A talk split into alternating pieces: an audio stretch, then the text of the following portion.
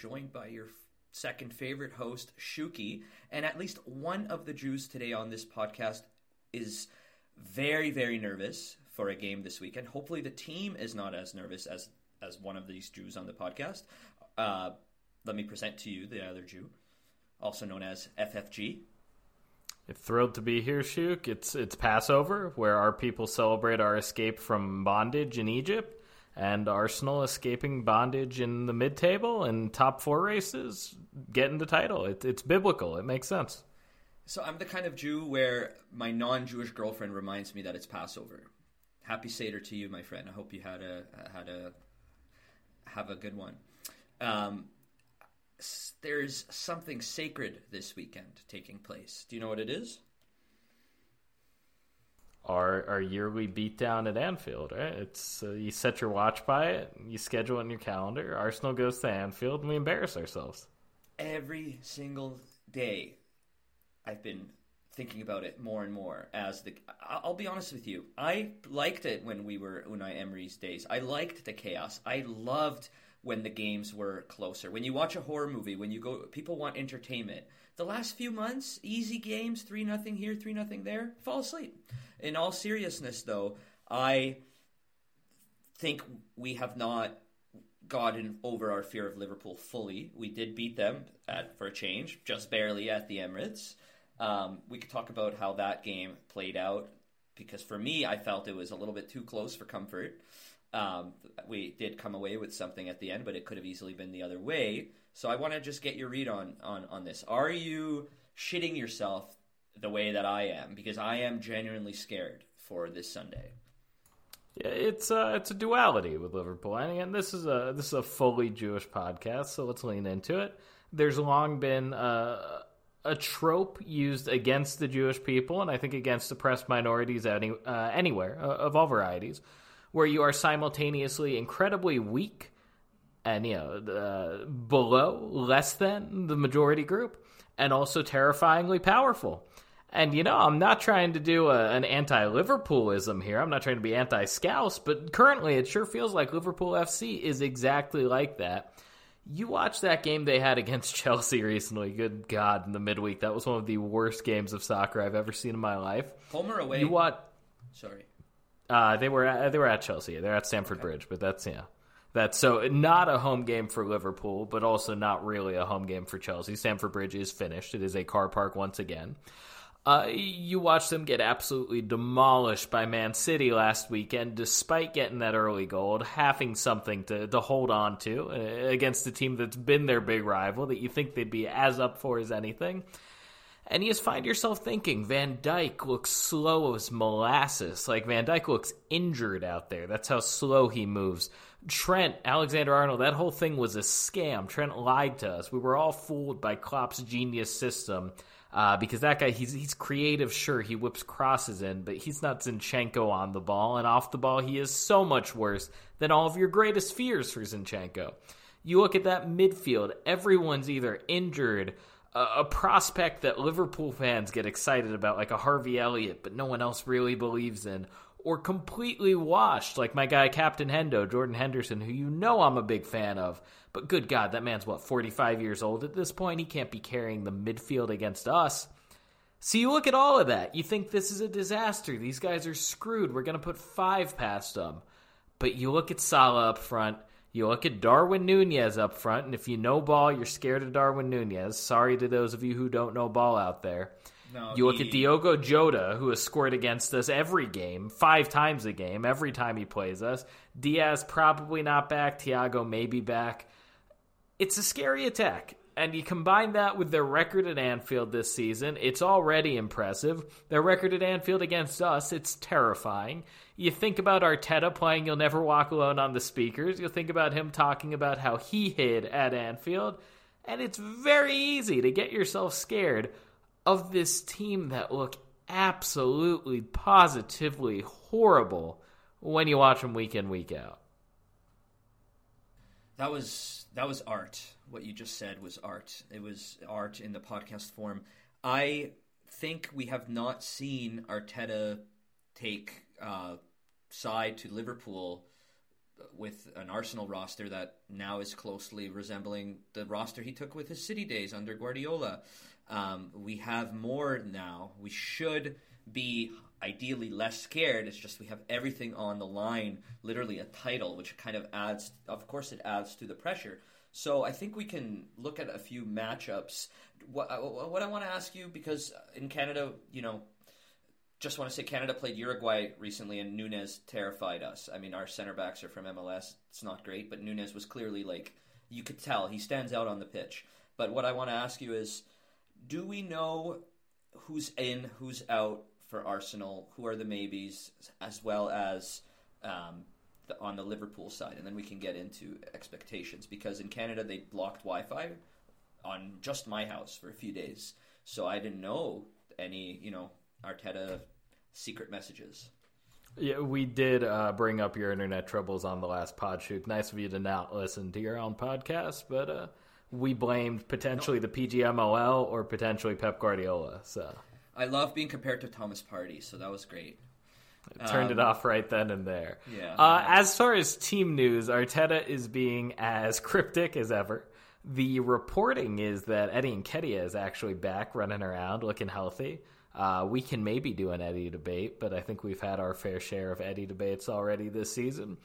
No one's seen Saliba, but there's a lot of murmurs that actually Saliba is okay right now and he's going out there.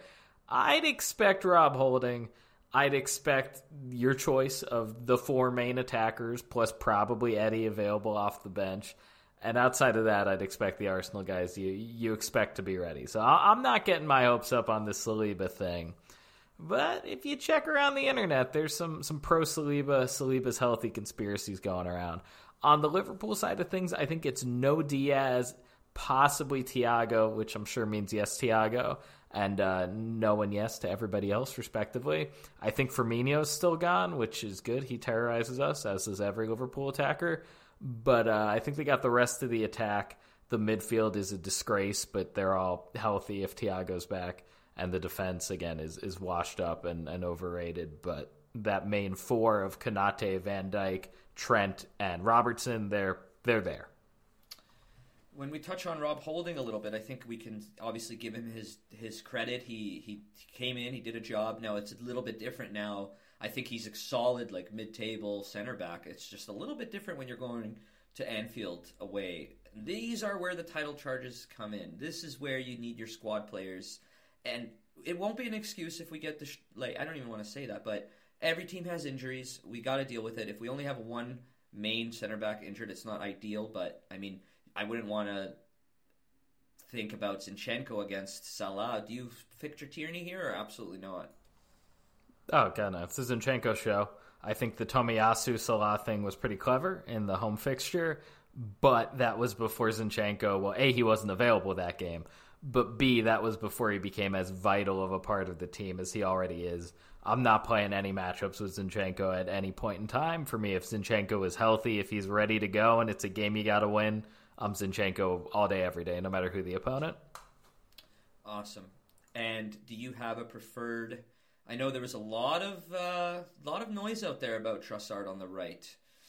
How do you feel about that for Liverpool? Do you want to just see uh, Saka back, and and uh, and do you want Jesus? We're we're just... inventing storylines here on this Trossard Saka thing. Everybody's got Saka in there.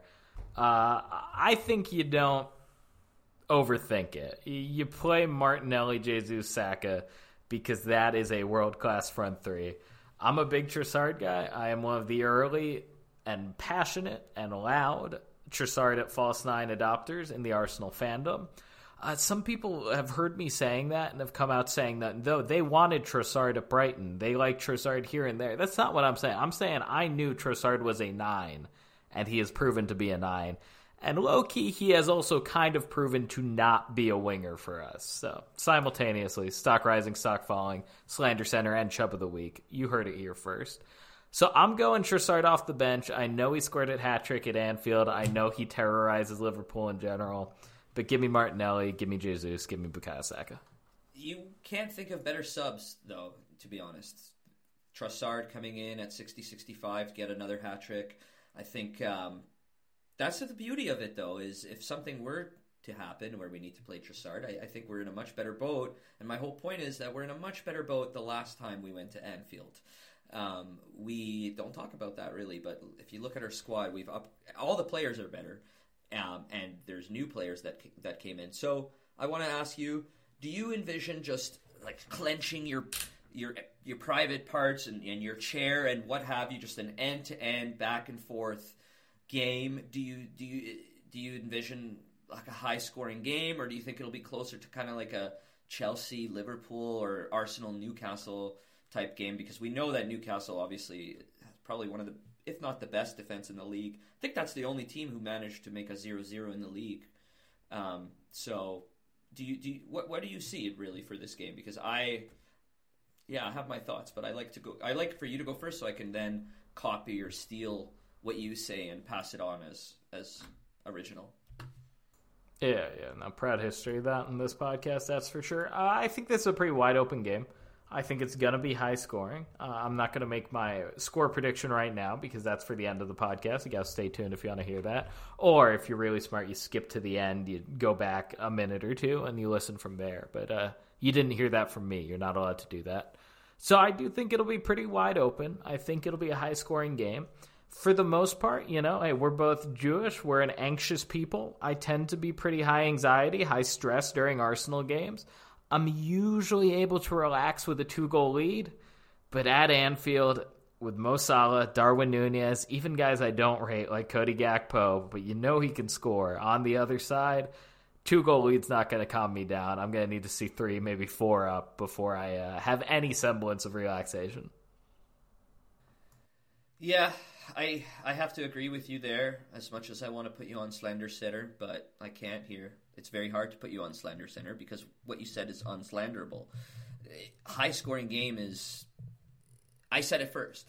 High scoring game is, of course, what we're going to see with these two high attacking output teams. Now, do you buy into the whole Arsenal have been leaky since the World Cup? Our defense is in trouble because we're in trouble since the World Cup.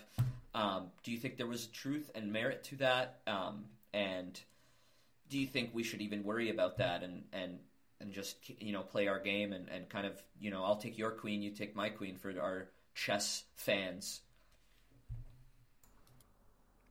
I, I know we do have a lot of big chess fans in the chat. So yeah, uh, Hikaru, I know you're listening. Magnus, shout out to you. Uh, we appreciate you, and we hope to have you on the pod shortly.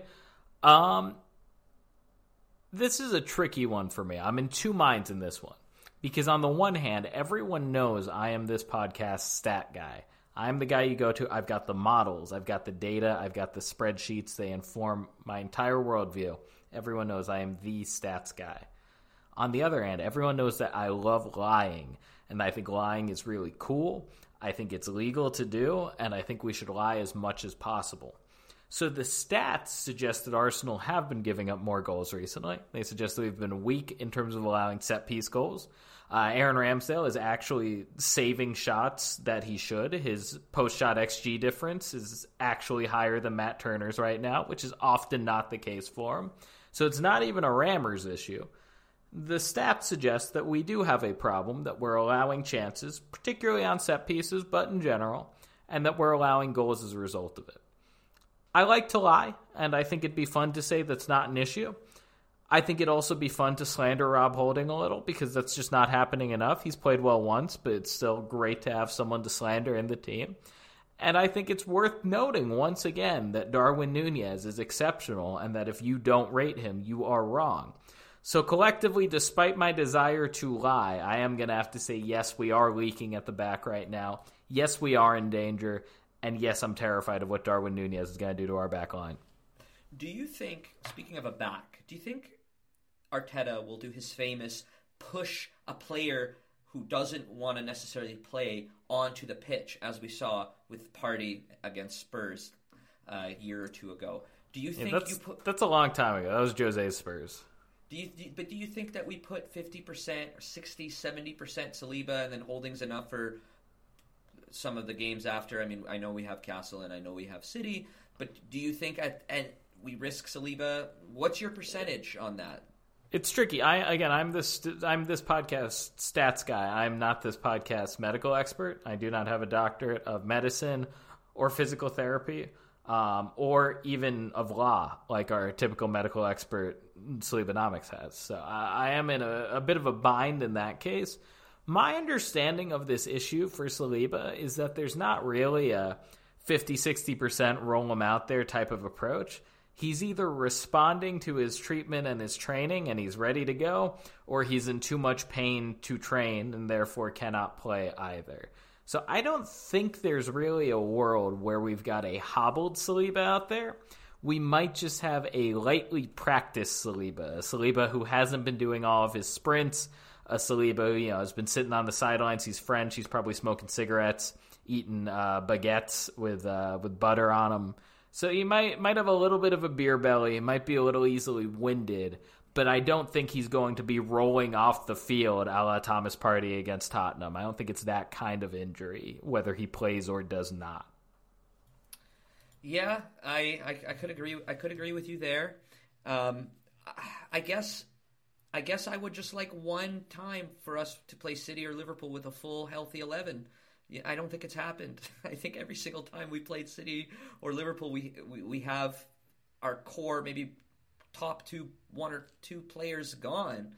At the same time, so. Saliba is actually the least important member of the starting, uh, at least of the outfield starting eleven. I will stand yeah. by that. So, I mean, maybe I've been watching too much Ted Lasso. There's a popular four four two that Arteta might try, but in all seriousness, I I feel I feel that when you look at Liverpool, it's such, you know, we're talking about us leaking goals and that we have a problem after World Cup. We're like five to eight points, at least like three to eight points ahead of City for most of the season, and the media finds time to write articles that we have a problem with leaking goals. Yet we're number one at the table. So I have to, you know, kind of remind us, remind the fans that that we are different. But yeah, like you said, high functioning anxiety. Uh, our third member is not here. He's dealing with our legal side. We're being countersued by a podcast we won't mention. Th- there is this just this element that I really think that if we win against Liverpool, the title is ours because that has shown a progression. That the mentality, the players are probably not as nervous as us. I'll take a draw. Shuk's very happy with the draw. You know, a one-one, a two-two. I'm I'm ha- I'm fine with that since it is probably the top one or two most difficult games. Are you are you on that side, or do you are you not happy with the draw? Uh, I'm not happy with the draw at all here, Shuk. And, and, to respond to that, as well as your earlier comments about not being concerned about our leakiness at the back because we're at top of the league, let me quote one of the most controversial but most prominent Jewish Canadians, actually, from your side of the border, Shuk, of our generation and any other, a poet known as Aubrey Drake Graham, who once said, Fuck all this happy to be here shit that y'all want me on. We are top of the league. We are, if not the best team in England, at worst the second best team in England, and the only other team in England that can compete with us is coached by Pep Guardiola, is financially doped to the gills, and frankly should probably be facing a, a point deduction because they didn't even financially dope within the very, very loose rules provided to bully around the Premier League and spend all the money you want to. So I understand that this Arsenal squad is really, really good but we can compare it to the greatest teams of all time. We are not Leicester City. We are not Wrexham, your beloved Wrexham AFC. This is the Arsenal. This is a mega club. And this is a team trying to compete to win the Premier League and to go on and win the Champions League after that. So we're not comparing ourselves to Unai Emery's Arsenal. We're not here comparing ourselves to Pochettino's Spurs. We're here comparing ourselves to Centurion City, to back to back to back Champions League Real Madrid because that's the standard we're trying to set. That's what we're aiming for. And with this squad and this club, and perhaps most importantly, this coach, that's the only standard you should be comparing yourself to. That's the standard you should set. So Drake said it, I repeated it. But we do have a defense problem. We've got problems to address in the summer. And if we win out and win the title, that's phenomenal. I'll be thrilled, but you bet your ass I'll be showing up the second that transfer window opens, June 1st, probably, I didn't look it up, with notes for Edu on what to do. During your uh, last soliloquy, I actually got a call from the Jewish administration. My Jewish card is being revoked. My uh, Canadian card is being revoked. My common sense card is being revoked because I had to Google Aubrey Jake Graham stupidly because I knew the name, but I somehow it was like out of my memory in my head that that that's I thought about just saying Aubrey Graham, and I'm glad I didn't, Shuk, because you would have been very lost. Yeah. And then my facial expression when I Google him and I see when you Google Aubrey Jake Graham, you don't get Drake, you get Degrassi Jake. And for those who don't know, that's a very different Drake. That's that's the Drake. He actually grew up near where I grew up in Toronto, um, actually like a few kilometers away from where I grew up, and that's the one I recognize walking around. That's the Aubrey. And he does. He has uh, paints himself to be a supporter of all my three teams. Whenever he supports the Raptors or the Leafs or Arsenal, everything except I, I guess the Raptors did win once, but I'm hoping that's that's what's going to happen. Um, I would like to play a game with you, and it's called, do you know that game when you were uh, from Whose Line Is It Anyway? Where we're not playing this. This is just an example. I say hello, or no, I say hi, or no, I say you, and then you say are, and then I say my, and we kind of help each other finish a sentence. But instead of that, we're going to do goal by goal. So I'm going to say who scores to make it one nothing, and then you are going to say who scores the second goal. So you could say then it's two nothing Arsenal, and then I'm going to say, or you could say one one, and we're going to kind of predict who does the goals and roughly a time of the game. Are you are you game for that? Uh, I do have it in my contract, no improv games, but I think this is football related enough that my lawyers will accept it. My agent will approve this. So yeah, let's let's go ahead and do it. Okay, absolutely. So I was very teetering on this if it's like a Salah opener or if it's uh, a Martinelli screamer opener. I think Liverpool do like to have a high line. They like to press high, and I could see Martinelli taking advantage of that in the in the 16th minute, opening with a one nothing near post shot um, after beating your favorite right back, TAA. What happens next? Uh, 27th minute, Liverpool maybe overcompensating on that right hand side, giving too much help to TAA. Ball plays out left, they over rotate, goes back through the middle, and Jesus. Saka makes that little off ball run, cutting in from the right. Bang, curls into the top corner. 2 0 Arsenal. It was at this point that Arsenal feeling confident going into the second half. However, that confidence quickly turned to nerves as Klopp has done his famous shouting at Arteta. Arteta smart this time, doesn't react, ignores him, goes like this. Obviously, our listeners can't see what I'm doing, but imagine a hand waving, kind of very poorly. Like I, I do have to. I don't want to not yes and you, Shuk, in the rules of improv here, but I do have a disagreement over how I feel Arteta should react to Klopp this time around. Okay, we'll go on a tangent. Go on, go on. So a, a lot of people who see my posting know this. Some may not. Uh, I am, and this is brave of me to admit. I'm being very vulnerable, very brave here. I'm a fan of professional wrestling. Okay. The toughest thing to admit, the most discriminated group in the world. You know it's perhaps. fake, right? You know it's Pro fake, right? wrestling fans. Oh, it's fake. But it's also Okay. oh so real. Not WWE wrestling, of course, that is terrible. That is garbage. But Japanese pro wrestling. Oh, yeah. And some American independent derivatives of it. And sometimes all elite wrestling as well, because it's it's kind of more the same. If Jurgen Klopp gets in Arteta's face, he needs to make like a Ric Flair, perhaps. Go down. Beyond that, don't just go down. Writhe on the ground. And don't just writhe on the ground. Take a little razor blade that he's hidden or been handed by the referee. I assume the Premier League referees will do this like the pro wrestling referees do. Cut his forehead open and start bleeding all over his face.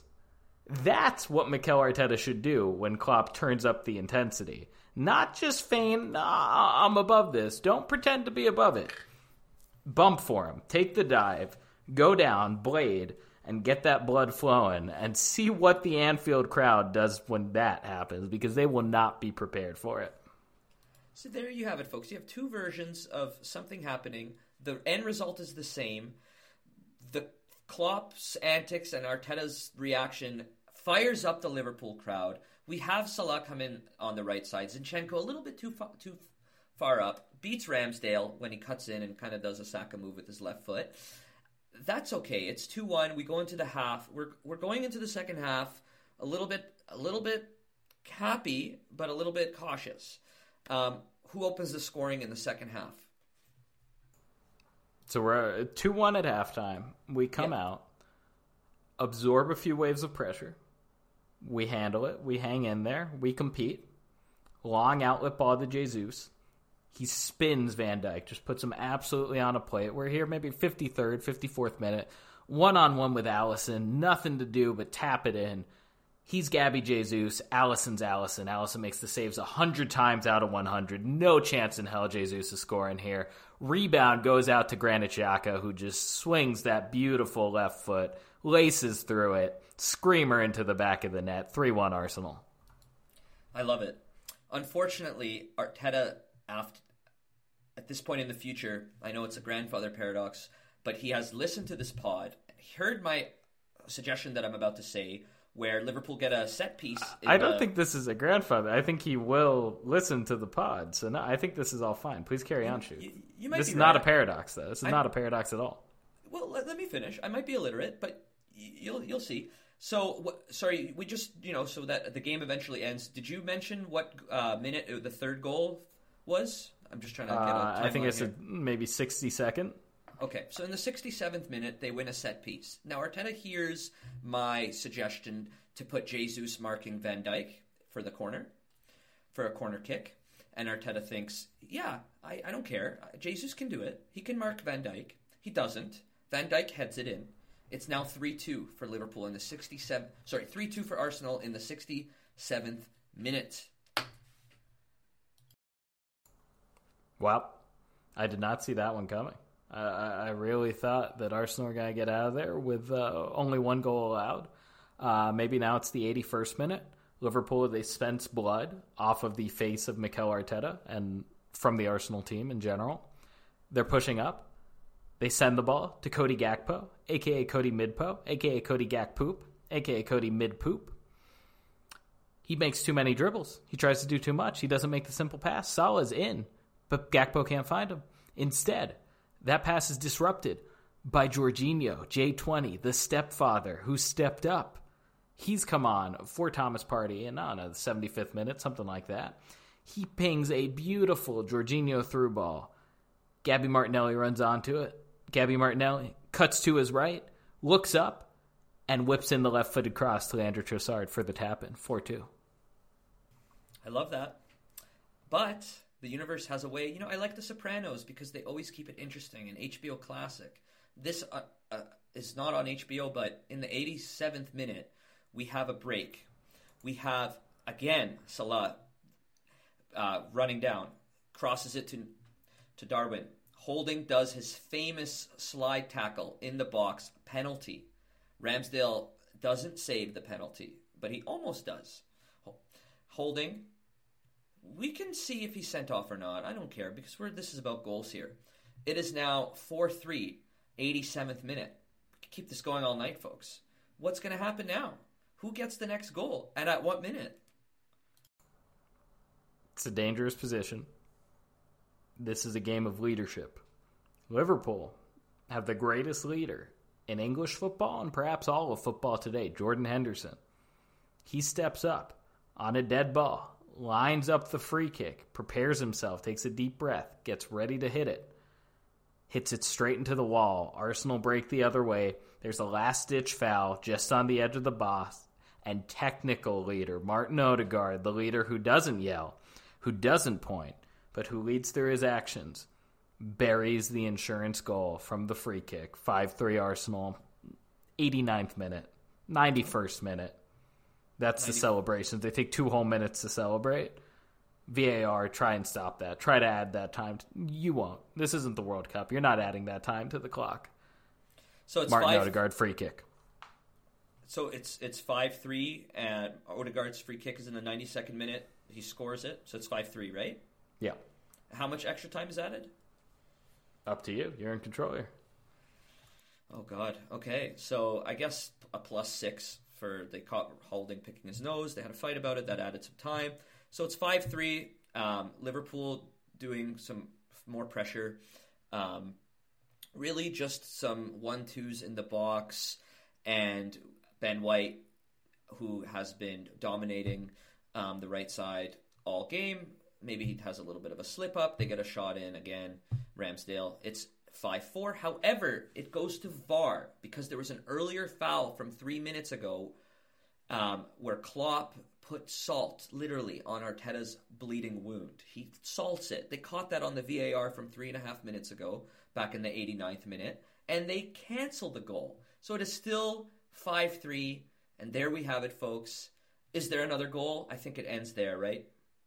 Yeah, I, I, think it ends there. So we could keep this going all night. You know, I was gonna just keep adding goals and and, see what would you have done ten minutes later if we were like, you know, eight eight six. But as Arsenal's always ahead, no matter how many Liverpool goals I add, Arsenal still wins. Now, generally, that's if I were to tell you my actual prediction, I would have said four four three, like something crazy like that. Do you? Are you in? Does this sit well with you?